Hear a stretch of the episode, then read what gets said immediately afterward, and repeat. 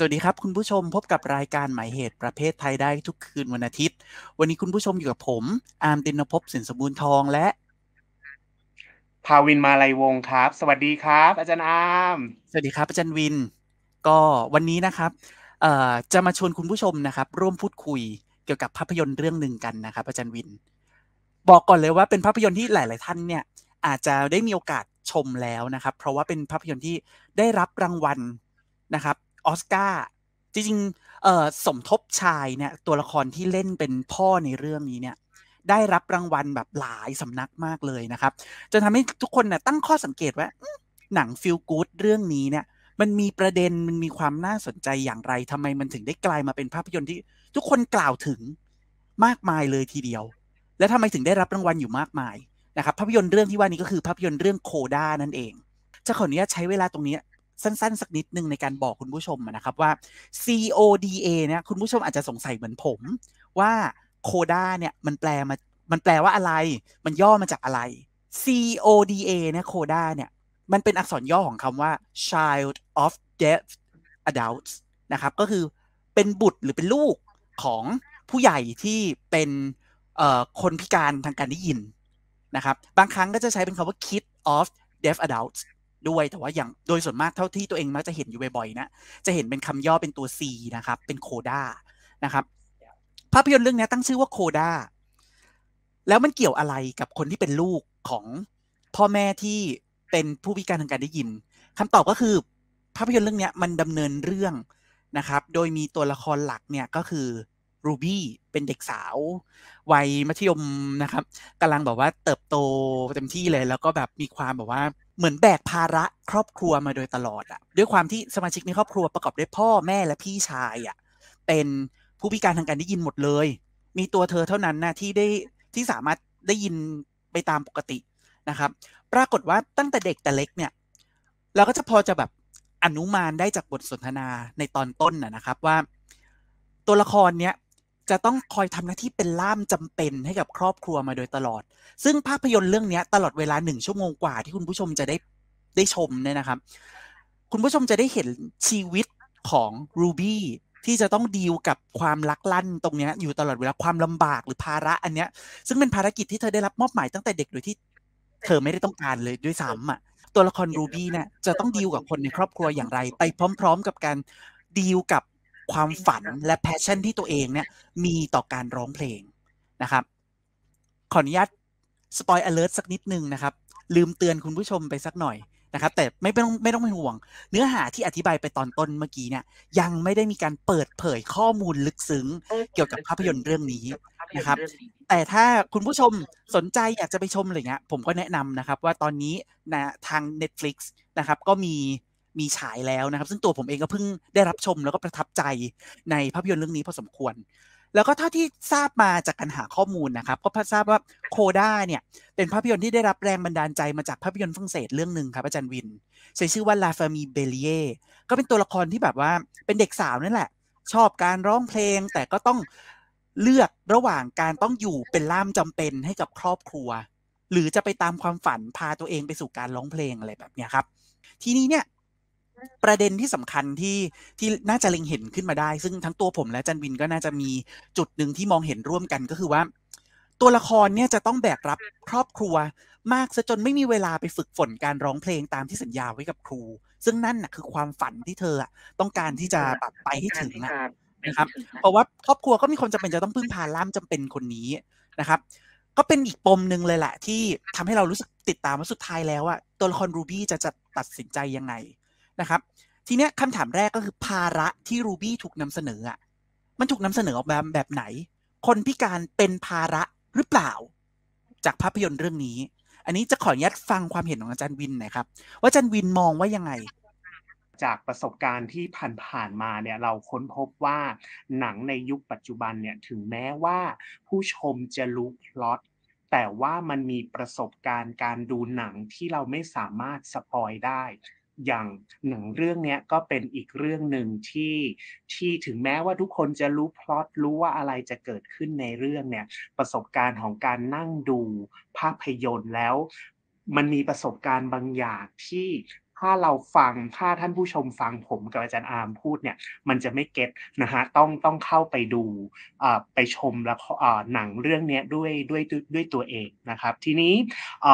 มาเรื่องพล็อตนิดหนึ่งที่ที่อาจารย์อาร์มว่าแบบว่าเป็นหนังได้ได้รางวัล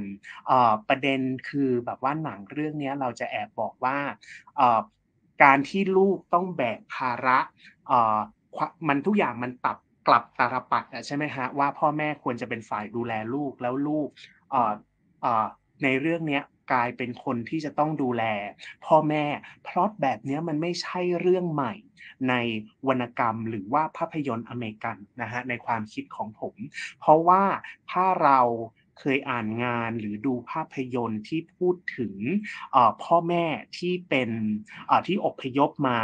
ประเทศอเมริกา พูดภาษาอังกฤษไม่ได้ หรือว่ามีข้อจำกัดทางภาษาเนี่ยแล้วมีลูกมาด้วยลูกพวกนี้ไปอยู่โรงเรียนแล้วปรับตัวเข้ากับสังคมอเมริกันสามารถพูดภาษาอังกฤษได้ดีกว่า ไม่ว่าจะเป็น Asian American Latinoลาตินาอเมริกันนะฮะเราจะเห็นธีมเนี้ยที่ลูกรู้สึกว่าทำไมฉันต้องรับผิดชอบ สิ่งที่เด็กคนอื่นไปวิ่งเล่นสนุกสนานทำไมฉันต้องมา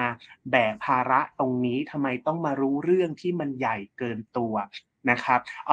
เท่าที่จำได้นะครับเป็นหนังชื่อ Spanglish นะฮะที่ถ่ายทอดประสบการณ์ของแม่เลี้ยงเดี่ยวที่พูดภาษาสเปนแล้วลูกต้องคอยเป็นล่ามอยู่ตลอดเวลาผมถ้าผมจำไม่ผิดนะฮะอันเนี้ย ไม่ไม่ใช่เรื่องใหม่ เพียงแต่ว่าในหนังเรื่องนี้นะครับโคด้าเนี่ยเขาเปลี่ยนตัวแทนจากผู้ย้ายถิ่นฐานในประเทศอเมริกามาเป็นผู้พิการทางการได้ยินเท่านั้นเองเนื้อหาก็จะคล้ายๆกันทีนี้ประเด็นการเล่าเรื่องเนี่ยเรามองว่ามันแบ่งออกเป็นออกเป็นสองส่วนครับอาจารย์อาร์มก็คือส่วนที่เป็นการก้าวพ้นวัย วัยเด็กเข้าสู่วัยผู้ใหญ่ที่เราเรียกว่า coming of age แล้วก็อีก part หนึ่งเนี่ยเป็นเป็น part ที่การเผชิญหน้ากับปัญหาของพ่อแม่ รวมทั้งพี่ชายของรูบี้ที่มีความพิการทางการได้ยินนะฮะทีนี้หนังสองส่วนเนี่ยเรา ใจเรานะสองส่วนเนี่ยมันไม่ค่อย balance กันเท่าไหร่ คือเขาให้ความสำคัญกับกับพาร์ทที่ Ruby เหมือนกับว่า เจอปัญหาต้องแบกภาระอะไรต่างๆ ที่อาร์มถามเราเมื่อกี้เนี้ยแต่ว่า part ที่พูดถึงพ่อแม่ แล้วก็พี่ชายสามคนที่มีความพิการทางการได้ยินเนี่ยก็มีพูดถึงแต่ว่า สัดส่วนไม่ได้เท่ากับเรื่องราวของลูบี้คือลูบี้เป็นเป็นตัวละครเอกนะเนาะเราอยากจะบอกว่าสัดส่วนประมาณ 60 40 นะครับ ทีนี้ย้อนกลับไปที่อาร์มถามถามเราเมื่อเมื่อสักครู่ว่าแบบว่าผู้พิการทางการได้ยินถูกนำเสนอว่าเป็นภาระในในเรื่องนี้หรือเปล่าเราจะเห็นจาก คือมันจะมี ความคิดแบบนี้ในช่วงแรกของหนัง เท่านั้นเอง ทีนี้พอหนังเหมือนกับเปลี่ยนมุมมอง คือลูบี้ก็มีมุมมองในลักษณะนั้นนะคะว่าพ่อแม่ที่ชายเป็นภาระในตอนตอนต้น แต่ทีนี้พอหนังตัดไปมองในมุมมองจากมุมมองของแม่พ่อ แล้วก็พี่ชายเนี่ยหนังค่อยๆสลายมุมมองว่า ผู้พิการเนี่ยเป็นภาระอย่างแยบยนฮะแล้วก็ส่วนตัวอยากให้ผู้กำกับเพิ่มส่วนที่คือรายการหมายเหตุเราพูดเรื่องหนังเรื่องประสบการณ์ของเด็กการเติบโตก้าวพ้นวัยเด็กมาเยอะแยะมากมาย แล้วเราคิดว่ามันไม่ใช่เรื่องใหม่ เราอยากฟัง part ที่พูดถึงประสบการณ์ของของผู้พิการมากกว่าครับอาจารย์อาร์ม อันนี้คือคร่าวๆสำหรับคำถามแรกครับผม เดี๋ยวเราพักเบรกกันสักครู่แล้ว อาจารย์วินกลับมาเล่าให้พวกเราฟังกันดีไหมครับว่าฉากไหนคือไม่กล่าวถึงไม่ได้ ต้องพูดนี่คือไคลแม็กซ์สำคัญเลยเดี๋ยวเราพักกันสักครู่เราซ่อนเราซ่อนฉากเด็ดไว้ก่อนครับอาจารย์อาร์มแล้วเดี๋ยวกลับมาคุยกันหลังเบรกครับผมครับ พักกันสักครู่ครับ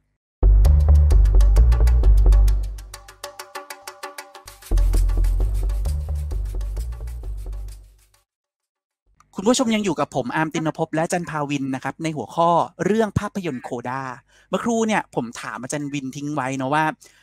ฉากไหนบ้างที่ไม่พูดถึงไม่ได้ต้องพูดถึงนะเป็นแบบไคลแม็กสำคัญเลยอะ นักแสดงที่รับบทพ่อเนี่ยได้ได้ได้ได้รับการเสนอชื่อเข้ารับรางวัล เยอะแยะมากมายนะฮะเราก็อยากจะพูดฉากความสัมพันธ์ระหว่างรูบี้นะครับกับพ่อนะฮะดูแล้วแบบว่าน้ำตาซึม อันนี้แบบว่าตัวเองน้ำตาซึมมาก เพราะว่าเอ่อพ่อเขาเนี่ยอะอย่างรูบี้เนี่ยเมื่อกี้เมื่อกี้ที่อาร์มบอกว่ารูบี้สนใจเรื่องเรื่องดนตรีถึงแม้ว่า แรงจูงใจที่จะไปเข้าไอ้ ชมรมดนตรีตอนแรกเนี่ยก็คือแบบว่าอยากต้องการไปอยู่ใกล้ชิดกับชายหนุ่มที่ตัวเองแบบว่าหลงรัก แต่ว่าจริง ๆ แล้วลูบี้ก็มีความสนใจทางด้านดนตรีเป็นพื้นฐาน แล้วพอเข้าชมรมนี้ไปอะฮะเขาก็ค้นพบว่าตัวเองมีความสามารถมีศักยภาพเป็นความย้อนแย้งมากครับ ก็คือเออเป็นเป็นลูกของเนี่ยฮะโคด้าที่อาจารย์อาร์มบอกพ่อแม่ มีความพิการทางได้ยิน แต่ว่าลูกลูกสาวมีมีความสามารถทางการร้องเพลงนะฮะแล้วก็ฝึกฝนจนเขาเรียกว่ามีงานประจำปีพอจบภาคการศึกษาก็จัดแสดงนะฮะทีนี้ครอบครัวของลูบี้พ่อแม่แล้วก็พี่ชายเนี่ยก็ไปร่วมด้วยฉากนั้นเป็นฉากที่เขาเรียกว่าแบบว่าโดนใจแต่ว่าในขณะเดียวในขณะเดียวกันมันก็เศร้าด้วยฮะอาจารย์อาม เพราะว่าตัวพ่อ แม่และพี่ชายเนี่ย เรารู้ว่าเขารักลูบี้มาก แล้วก็อืมเรานึกถึงครอบครัวที่ไปอยู่ตรงนั้นเพื่อที่จะเป็นกำลังใจให้กับลูกนะครับ เราก็จะเห็นบรรยากาศรอบตัวเนี่ยนะฮะครอบครัวอื่นปรบมือร้องเพลงตามนะฮะแล้วก็แบบว่ามีความสุขไปกับเสียงเพลงนะฮะพ่อแม่และพี่ชายเนี่ยอยากจะอยู่โมเมนต์ตรงนั้นน่ะเพื่อเพื่อเป็นกำลังใจให้กับรูบี้แต่เขาไม่สามารถ participate คือเข้าร่วมได้โดยร้อยเปอร์เซ็นเต็มอะครับอาจารย์อาร์มเพราะเขาไม่ได้ยิน เขาไม่รู้ว่าเกิดอะไรขึ้นบ้าง รอบตัวทีนี้พ่อก็จะพยายามแบบว่า ดูรอบๆว่า พยายามอ่านปากคนเอ่อหันไปถามเพื่อนสนิทของรูบี้ถึงแม้ว่า เพื่อนสนิทของรูบี้จะบอกบอกว่าโอ้ยรูบี้ทำได้ดีมาก การที่บอกว่าทำได้ดีมากกับการได้ยินเองว่าลูกร้องเพลงได้ดีมากเนี่ยมันแตกต่างกันมากแล้วก็ที่น่าเศร้ามากไม่ใช่น่าเศร้าที่น่าประทับใจ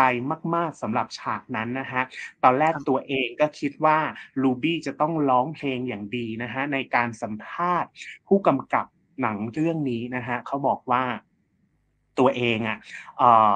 ตัดสินใจดูดเสียงฉากนี้ออกทั้งหมดเลยครับอาม เพราะว่าคือถึงแม้ว่านักแสดงที่เป็นรูบี้เนี่ยฝึกฝนการร้องเพลงเพื่อโชว์ฉากนี้ เขาบอกว่าเสียดายมากว่าคนที่จะได้ยินเสียงร้องของรูบี้ในฉากนี้ก็คือผู้กำกับแล้วก็ทีมงานในฉากนั้น เพราะว่าในหนังจริงเขาดูดออกเพื่อให้ผู้ชมเนี่ยได้ประสบการณ์ของ ของผู้พิการทางได้ยินจริง ๆ ที่ที่เราบอกอามว่าเฮ้ยเราสปอยไม่ได้อยู่ต้องเข้าเข้าไปดูเองว่าพ่อเนี่ยมองกล้องคือแบบเคว้งคว้างไปหมดเลยอะอามครับว่าเฮ้ยเขามีความสุข ฉันอยากมีความสุข ฉันอยาก enjoy เอ่อโมเมนต์ของลูกนี้นะฮะแล้วก็พอกลับไปถึงบ้านน่ะเอ่อพ่อเราคิดว่าพ่อรักลูบี้มาก พ่อไม่คือเขารู้ว่าว่าเขากำลังจะเสียลูกปลาอ่าเสียลูกไป ลูกไปอยู่อีกโลกใบหนึ่งที่เขาไม่สามารถตามไปได้อะอามเขาไม่สามารถไปอยู่ตรงนั้นได้ร้อยเปอร์เซ็นเขาก็หาทางอ่อบอกว่าให้ลูกร้องเพลงให้ฟังอีกรอบหนึ่ง แล้วก็อ่านปากนั่นนี่นู่นจนสุดท้ายอะอามเขาเอามือไปจับคอลูก แล้วสัมผัสถึงเส้นเสียงที่มัน มันมีแรงสั่น แล้วเขารู้ว่าแบบว่าเสียงร้องของรูบี้มีพลังฉากนั้นแบบว่าน้ำตาแตกน้ำตาซึมนะฮะเราคิดว่าเออเขาพลิกประสบการณ์ให้ให้ผู้ชมเข้าใจอารมณ์และความรู้สึกของผู้พิการทางการได้ยิน แล้วอีกเรื่องหนึ่งขอขอเสริมอีกนิดหนึ่งนะฮะก็เออเรื่อง Subtitle ครับอาจารย์อาจารย์อาร์มที่แบบว่าสลับ บทบาทอืมเพราะว่าครับเอ่อการที่ผู้พิการทางการได้ยินเนี่ย เข้าไปดูหนังอะเขา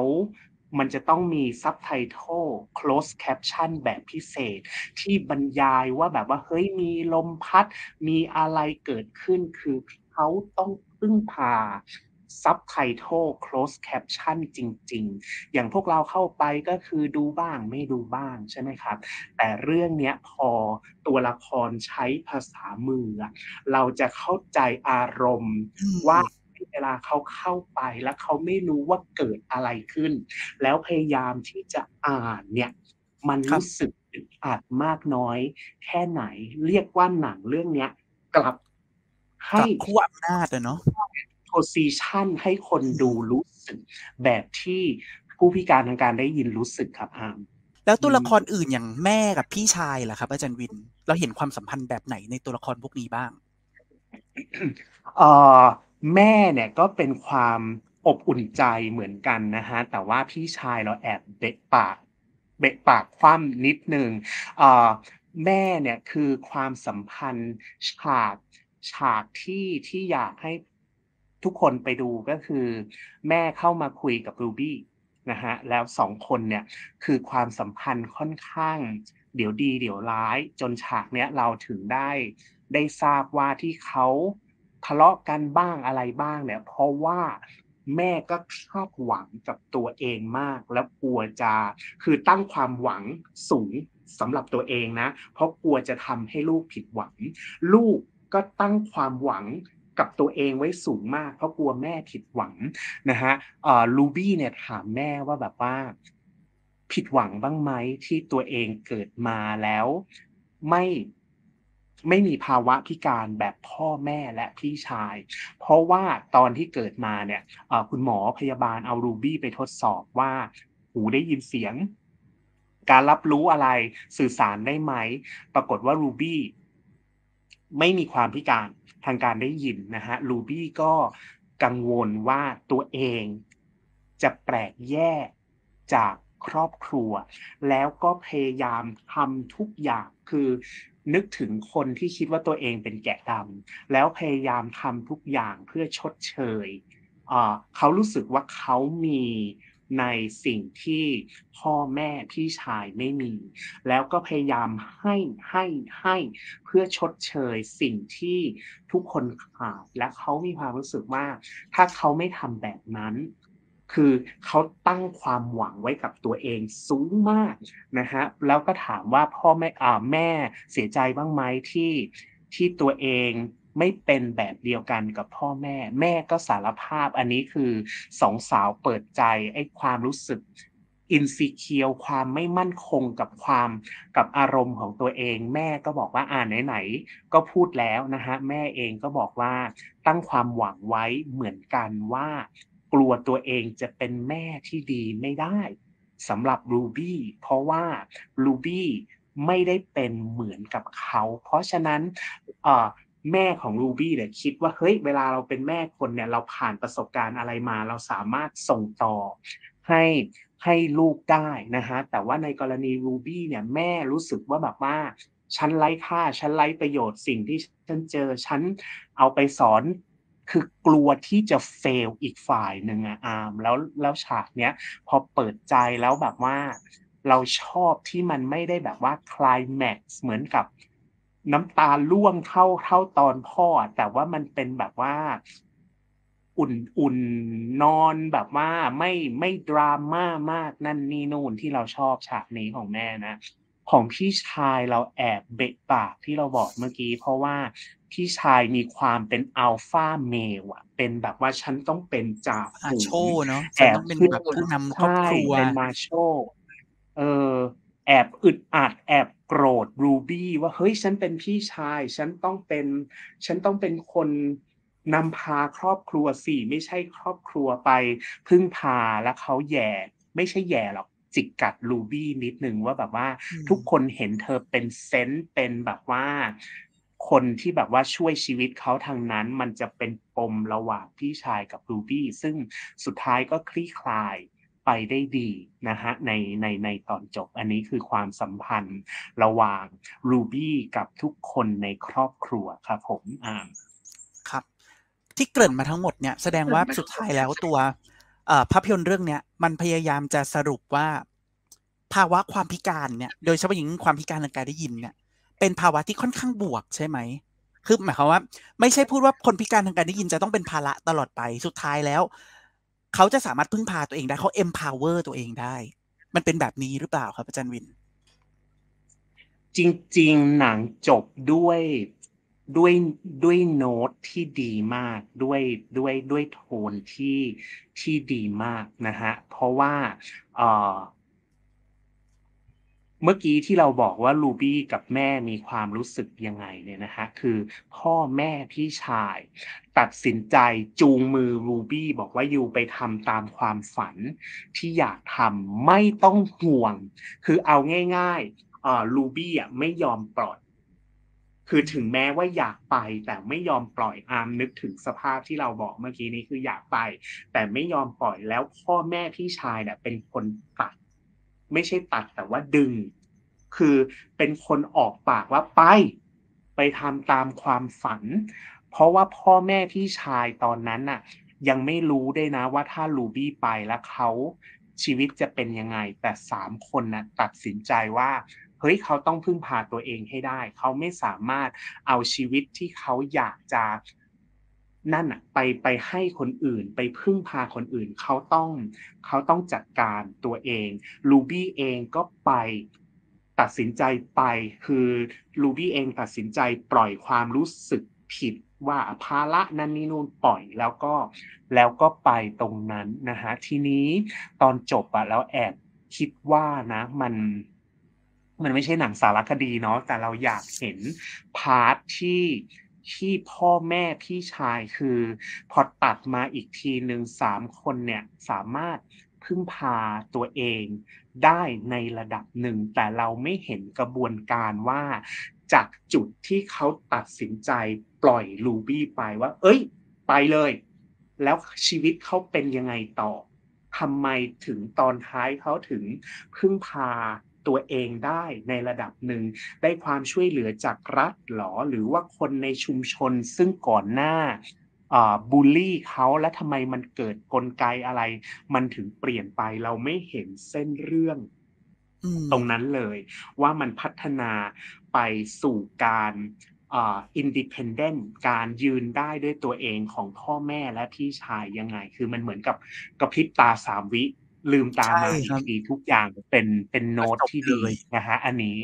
เออ และอาร์มมีแบบว่าฝากส่งท้ายยังไงกับเรื่องนี้แบบว่าฟังเราพูดฝ่ายเดียวอาโยนกลับคืน จริง ๆ ทั้งหมดทั้งมวลนะครับ ก็เห็นประเด็นหนึ่งที่ค่อนข้างชัดเจนนะว่า ไม่ว่าจะพิการทางการได้ยินหรือไม่เนี่ยสุดท้ายแล้วหัวใจสำคัญของการสร้างครอบครัวมันคือเรื่องการสื่อสารกันเนาะเพราะฉะนั้น ถ้าไม่สื่อสารกันมันก็จะมีโอกาสพังอย่างฉากที่แบบว่า โดนผู้ตรวจสอบเข้มงวดนั่นนู่นนี่จนสุดท้ายโดนยึดใบอนุญาตอะมันก็เป็นเพราะว่าตัวรูบี้เองก็ไม่สื่อสารกับครอบครัวว่าจะไม่ขึ้นเรือประมงไปด้วย ส่วนในขณะเดียวกันความรู้สึกของแม่ความรู้สึกของพี่ชายที่ที่เราเป็นคนดูเรารู้สึกลำคาญตลอดเวลาเนี่ยทำไมต้องลบเล้ารูบี้ตลอดเวลาอ๋อ พอได้สื่อสารมันก็เลยได้คลี่คลายปม เพราะฉะนั้นหัวใจสำคัญของเรื่องนี้มันไม่ได้อยู่ที่ว่า การมีหูดีหรือการไม่ได้ยินเสียงใครดีกว่ากันไม่ใช่เลยสำคัญคือสุดท้ายแล้วเมื่อต้องอยู่ด้วยกันอะเราสื่อสารกันแล้วหรือยังนี่ก็คือประเด็นเล็ก ๆ ที่ที่เห็นสังเกตเห็นได้ด้วยตนเองครับ เสียดายจังเลยอาจารย์วินเวลาในรายการของเรา เวลาน้อยใช่เราก็เลยยังไม่ได้คุยลงไปในรายละเอียดเพิ่มเติมนะว่า มันจะมีประเด็นอะไรอื่น ๆ อีกมากมายที่เราพอจะขุดขึ้นมา หรือพอจะนำเสนอขึ้นมา เพิ่มเติมได้บ้างหรือเปล่า แต่ก็ไม่เป็นไรนะครับอาจารย์วิน เดี๋ยวเราลีฟตรงเนี้ยเอาไว้ให้คุณผู้ชมเนี่ยเข้ามาร่วมแลกเปลี่ยนความคิดเห็นกันดีกว่า นะครับถ้าคุณผู้ชมเนี่ยมีความคิดเห็นเพิ่มเติม หรือมี reflection จากการได้ชมภาพยนตร์เรื่องนี้ แล้วอยากจะมาแชร์ให้พวกเราได้รับทราบเนี่ยก็สามารถ leave comment เอาไว้ได้นะครับใต้คลิปวิดีโอนี้ในช่อง YouTube หรือจะเข้าไปคอมเมนต์ใน Facebook ของประชาไทก็ได้นะครับที่สำคัญอย่าลืมกดไลค์กดแชร์กด subscribe ให้กับรายการหมายเหตุประเพทไทยด้วย วันนี้ผมอาร์มติณณภพจ์และอาจารย์ภาวินขอลาคุณผู้ชมไปก่อนนะครับพบกับรายการหมายเหตุประเพทไทยได้ทุกคืนวันอาทิตย์ วันนี้บ๊ายบายครับ สวัสดีครับบ๊ายบายครับ